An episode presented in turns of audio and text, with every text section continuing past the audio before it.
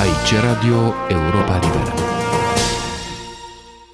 Teze și antiteze la Paris. Pe mine și nu numai pe mine, m-a înșelat puțin acest titlu. Am crezut că este vorba mai mult uh, de un program concentrat pe actualitatea intelectuală pariziană.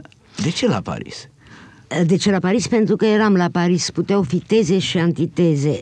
Actualitatea pariziană era concentrat și este concentrat pe actualitatea pariziană, însă actualitatea pariziană e internațională. Adică n-am vrut nicio clipă să fac un magazin, să spunem, despre scriitorii francezi, sau de... dar am vrut să intre în discuție sau în dezbatere un eveniment mai important al fiecărei săptămâni, în sfârșit, o dată pe săptămână, un eveniment mai important. De pildă, evenimentul putea fi strict francez când a apărut curentul noilor filozofi, care a demarxizat scena franceză în întregime, pentru că înainte era o dictatură foarte serioasă din punctul ăsta de vedere al marxismului în Franța, evident că au fost o serie de dezbateri asupra lucrului acestuia, dar recent, de pildă, am făcut o dezbatere asupra filmelor Glasnostului care au fost prezentate la Paris. Din întâmplare au fost prezentate la Paris timp de o lună și le-am văzut pe toate. Cred că nu din întâmplare. Și poate nu din întâmplare, pentru că Parisul, chiar dacă nu mai are uh, din punct de vedere al literaturii, valoarea pe care a avut-o între cele două războaie. Nu-l mai avem pe Jit, nu-l mai avem pe Malraux, nu-l mai avem, în sfârșit, nu mai avem marile nume. Uh, din punct de vedere al discuției de idei, rămâne extraordinar de important și rămâne ceea ce spuneam o rampă de lansare pentru o serie de scriitori care devin importanți în țara lor după ce au fost lansați de Paris. Îți dau un exemplu, Bob Wilson, marele regizor american, a fost cunoscut și celebru în America după ce devenise un mare personaj la Paris. Deci e această rampă de lansare uh, de pe care poți observa ideile sau curentele mai importante. Uh, în același timp, la Paris, aflându-se foarte mulți intelectuali veniți din România, nu foarte mulți, dar cei mai mulți din Occident, emisiunea a fost făcută și pentru a li se da cuvântul, pentru a avea colaboratori cât mai mulți, cât mai calificați. A devenit cât mai națională, probabil. Națională prin uh, componența celor care vorbesc. E internațională ca subiecte națională, fiind la actualitatea românească. Însă din punctul acesta de vedere, Parisul a fost privilegiat acestea, fiind zise, cred că adevăratul titlu al uh, emisiunii s-ar putea rezuma la teze și antiteze. Da. N-ai fost niciodată în situația în care noi la München uneori ne aflăm de a avea o emisiune și de a nu avea idei. Ce fac săptămâna? Nu, nu am fost uh, în situația inversă Invers, și sunt debordată mereu de debordată de prea multe idei, nu ale mele, dar Da. din jur. Nu, nu e același lucru, că Da. da. în fond cum îți formezi lotul de colaboratori. Da, da, De- da. La noi în München este o regiune mai săracă din punctul Da, acesta aici de ai vedere. prea bogat. Cum a evoluat teze și antiteze la Paris? Care au fost problemele care le-ai avut? Uh, Ce Păi, piedici ai Nu, avut? nu, nu cred că am avut nici probleme, nici piedici. Da, Au fost domnule, perioade... oameni am să, fericiți mai continui să fiu privilegiată. Uh, Cred că au fost perioade oarecum deosebite după lucrurile care se petreceau în țară. De pildă, la un moment dat, îmi aduc aminte, Într-o zi am dat un telefon lui Noel Bernard și am spus, știi că introduc o rubrică nouă la teze și antiteze, români în trecere prin Paris. Mi-a spus ce este rubrica, zic, vin o serie de scriitori din țară care pot să vorbească la noi.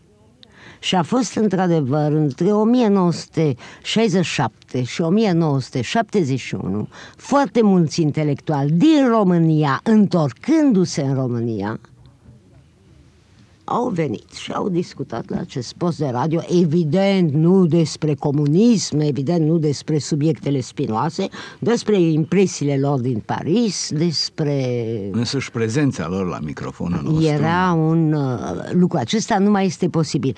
Deci uh, sunt perioade, evoluție,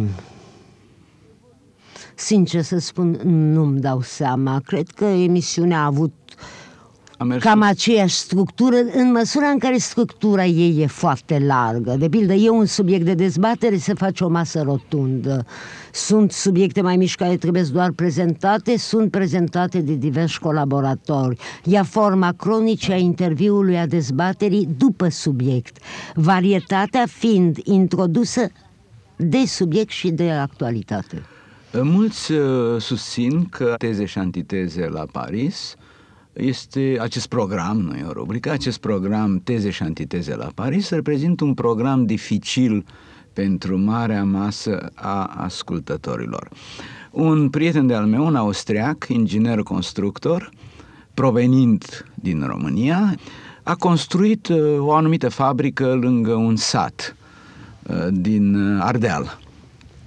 Și în timp ce lucra, mă rog, planurile pe teren și explica diverse detalii muncitorilor, tehnicienilor, maestru șef uh, stătea cu un radio și l-a auzit că e vorba de un program românesc.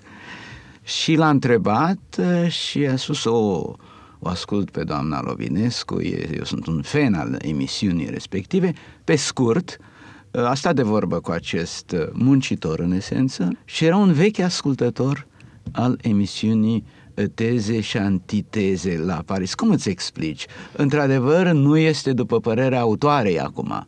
Nu e un program complicat pentru marea masă ascultătorilor? În memoriu de care îți spomeneam și care l-am făcut în momentul când s-a inițiat această emisiune, am încercat să explic că în contratimp cu părerea destul de curentă, după care trebuie să cobori nivelul unei emisiuni pentru o mai largă audiență, eu cred că publicul ascultător ca și publicul cititor este apt să înțeleagă orice la cel mai înalt nivel, asta înseamnă că emisiunile mele sunt la cel mai înalt nivel, vorbesc acum în principiu, cu o singură condiție, ca lucrurile să fie expuse clar Logic. și fără un limbaj tehnicizant, de pildă. Evident că sunt emisiuni de pură filozofie în care nu poate fi evitat un limbaj cifrat, dar uh, sunt minimale. Trebuie să recunosc că scrisorile cele mai multe, scriitorii, sunt mai prudenți decât anumiți ascultători, uh, iar uh, scrisorile cele mai multe pe care le primesc sunt de la neintelectuali sau prea puțin intelectuali care par foarte la largul lor în majoritatea acestor emisiuni. E, aici însă vin și dezavantajele. Popularitate, popularitate, dictatura nu poate să fie fericită cu popularitatea acestei Dar emisiuni. Dictatura mi-a dovedit-o că nu este mulțumită, dar nu era făcută ca dictatura să fie mulțumită, era Domnul. făcută ca cei care nu sunt dictatura să fie mulțumiți, pe cât să poate, evident. Uh, mi-a dovedit-o. Campaniile de presă împotriva mea au început chiar înaintea tezelor și antitezelor, chiar când aveam colaborări mai puțin consecvente pe vremea glasului patriei, de pildă, în care am avut dreptul la niște articole amuzant de aberante, spunând că împreună cu Veturia Goga am deschis oficial opera de la Odessa în timpul ocupației românești a Odesei. Atunci probabil că avea vreo 15 ani, 16 ani. Era cam greu, eram totuși prea precoce. Puteam eu să scriu prin ziare uh, ficțiuni, dar uh, nu eram o personalitate de genul ăsta. Au continuat pe urmă cu toate articolele de injurii bine cunoscute, A fost numită săptămâna. și șefa Vaticanului aici la Paris. Papesa, da, dar aici și Virgilie Runca a fost numit papa în seria de articole Dom'le. Consacrate de Luceafăru, Cred- care grupului de la Paris, tocmai. Credem că am fost puțin invidios. Asemenea titulaturi sunt în cele din urmă niște complimente. Da, da, ni le-am împărțit în familie, cred că nu există niciun papă, nici o papesa exilului, dar dacă le place să creadă lucrul ăsta la București, e foarte flator pentru mine. Mai mult, mai mult decât papa sau papesa, în, plin, în plină ședință a Comitetului Central, pe urmă intervenția a fost publicată în Scânteia, Titus Popovici a spus că din, aprobat de șeful statului, a spus că din pricina noastră, a mea și a lui Virgilie Runca, nu sunt uh, scriitorii din România, nu îndrăznesc să-și dea pe față convingerile comuniste. Cred că așa ceva în Est uh, nu s-a prea văzut. Uh, campaniile de injurii calomnioase periodic au, s-au dezlănțuit. În ce măsură te-au indispus? Fiindcă oricât de tare ai fi, orice om... Și aici, și aici e o poveste de copilărie.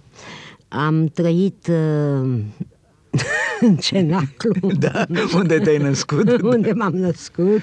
Și Elovinescu era atât de periodic uh, calomniat, injuriat, atâtea polemici erau în jurul lui și mai ales în momentul când uh, dreapta uh, devenise extrema dreaptă, cred că porunca vremii, celelalte ziare erau mereu campanii împotriva lui, era uh, cosmopolito, evreo cosmopolito, capitalisto, nu știu ce, încât uh, eram oarecum vaccinată.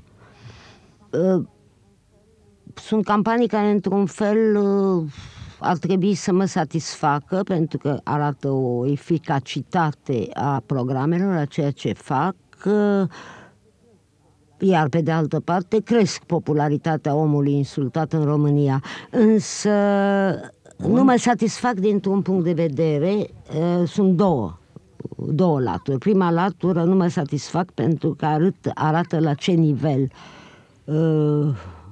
de injurie s-a putut ajunge într-o astfel de presă perioadă. și într-o anumită perioadă. Nu neapărat într-o anumită perioadă, pentru că e destul de recent, acum vreo 2-3 ani a fost, au fost cei 2 ani din Luceafărul cu pseudocultura mm. pe unde scute, care mm. era grupul de la Paris mereu. Pe de o parte, iar pe de altă parte este evident că atâta cât mă înjură pe mine, mă las oarecum indiferentă, știu că nu mai am dinți, că nu mai am păr pe cap, că sunt o babă, că sunt o proastă, că n-am cultură. Am, m-am învățat cu toate Bun, dar nu s-au limitat numai la vorbe. Nu s-au limitat numai la vorbe, dar în momentul în care Uh, înjurăturile merg spre familie, spre mama, spre... atunci uh, încep să devin puțin mai sensibilă.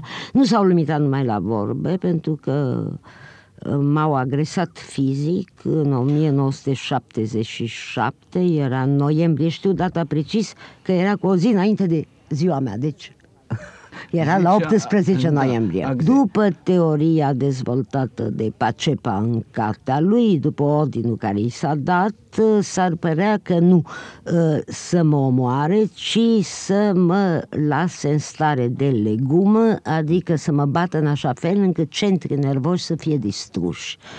Uh, de la această întreprindere au fost împiedicați, erau doi palestinieni, asta am aflat pe urmă, era o combinație. Cum s-a întâmplat? Cum s-a întâmplat? Poate ți reamintești? Îmi reamintesc foarte bine pentru că trebuia să mă pregătesc, Știi de ce mă te grăbeam. Rog să, da. să povestești, fiindcă generația tânără poate nu știe de ce e în stare dictatura din România și să aș vrea să o informăm. Cred că din păcate știe pe pielea ei, dar uh, sunt gata să o informez.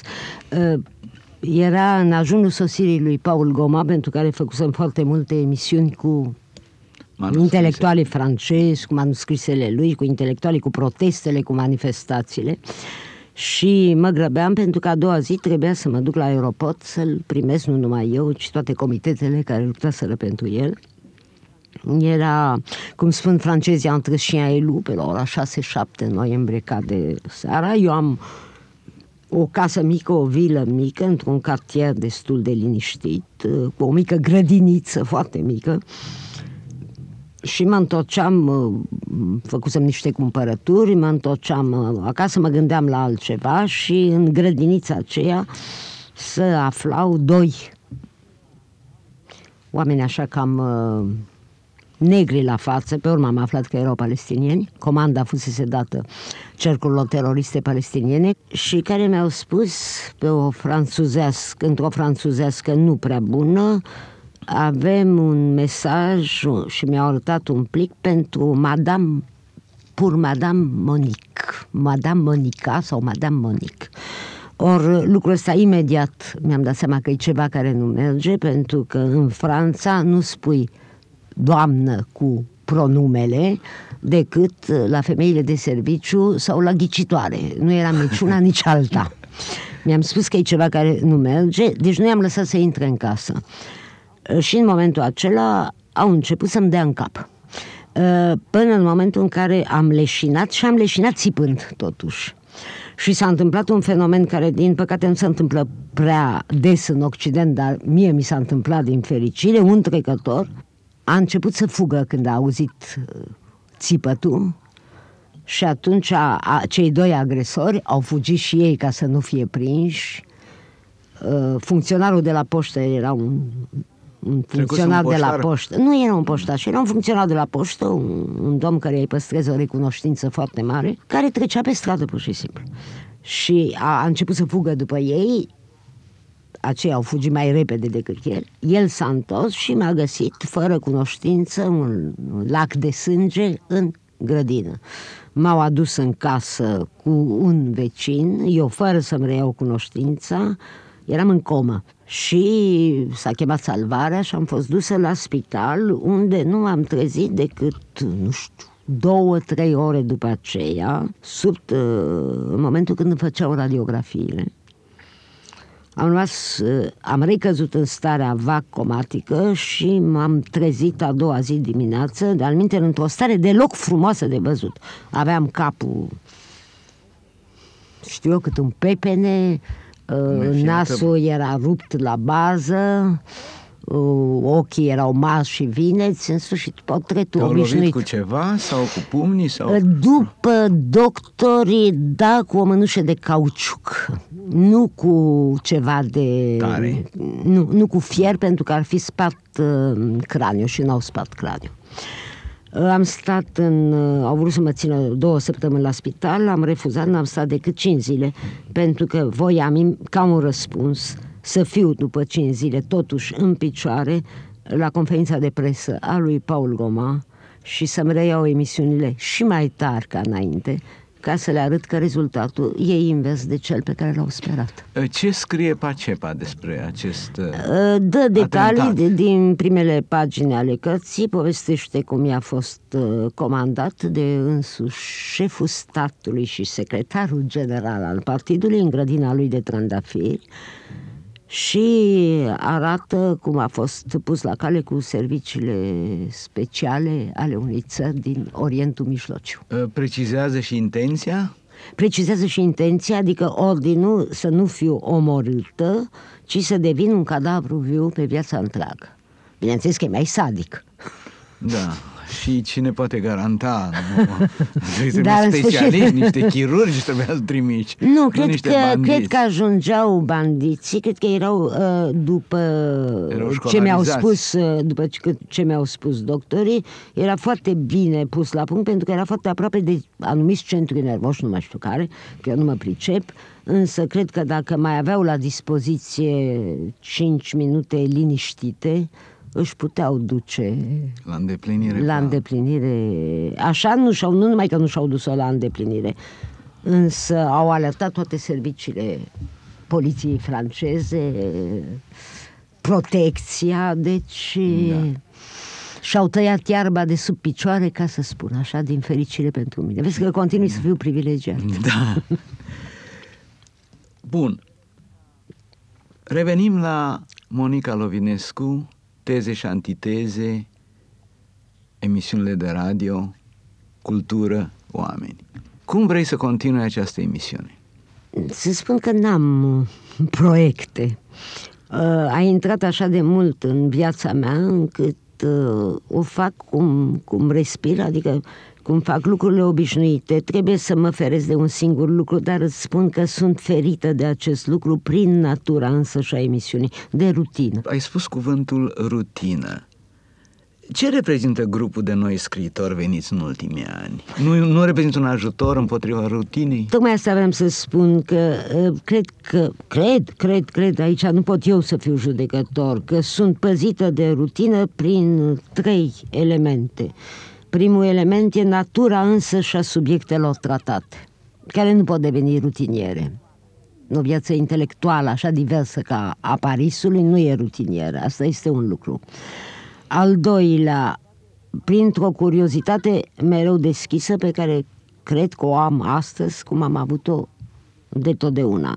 Când ești foarte curios și foarte deschis asupra lumii, rutina nu e o primejdie. Și în al treilea rând, dar nu cel mai puțin important, prin diversitatea colaboratorilor, prin calitatea lor și dacă continuă uh, politica nefastă de la București în materie de cultură care provoacă atâtea exiluri, uh, cred că ar trebui, dar n-ar fi în posibilitatea mea să o fac totuși. Două antiteze. Cel puțin, nu?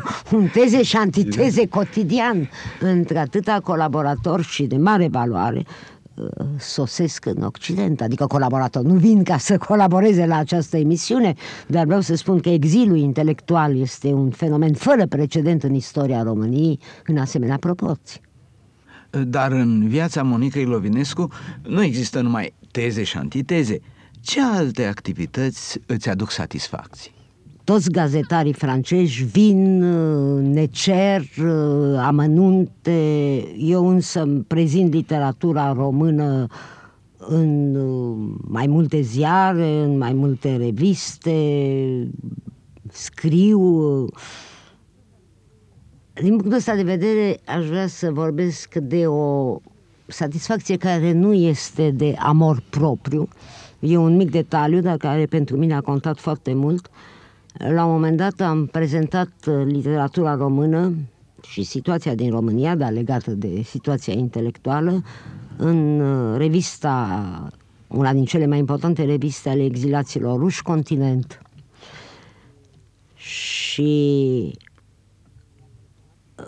mi-a telefonat Maximov că a primit o scrisoare de la Solzhenitsyn care spunea că în sfârșit a înțeles ce se petrece în România cu acest studiu.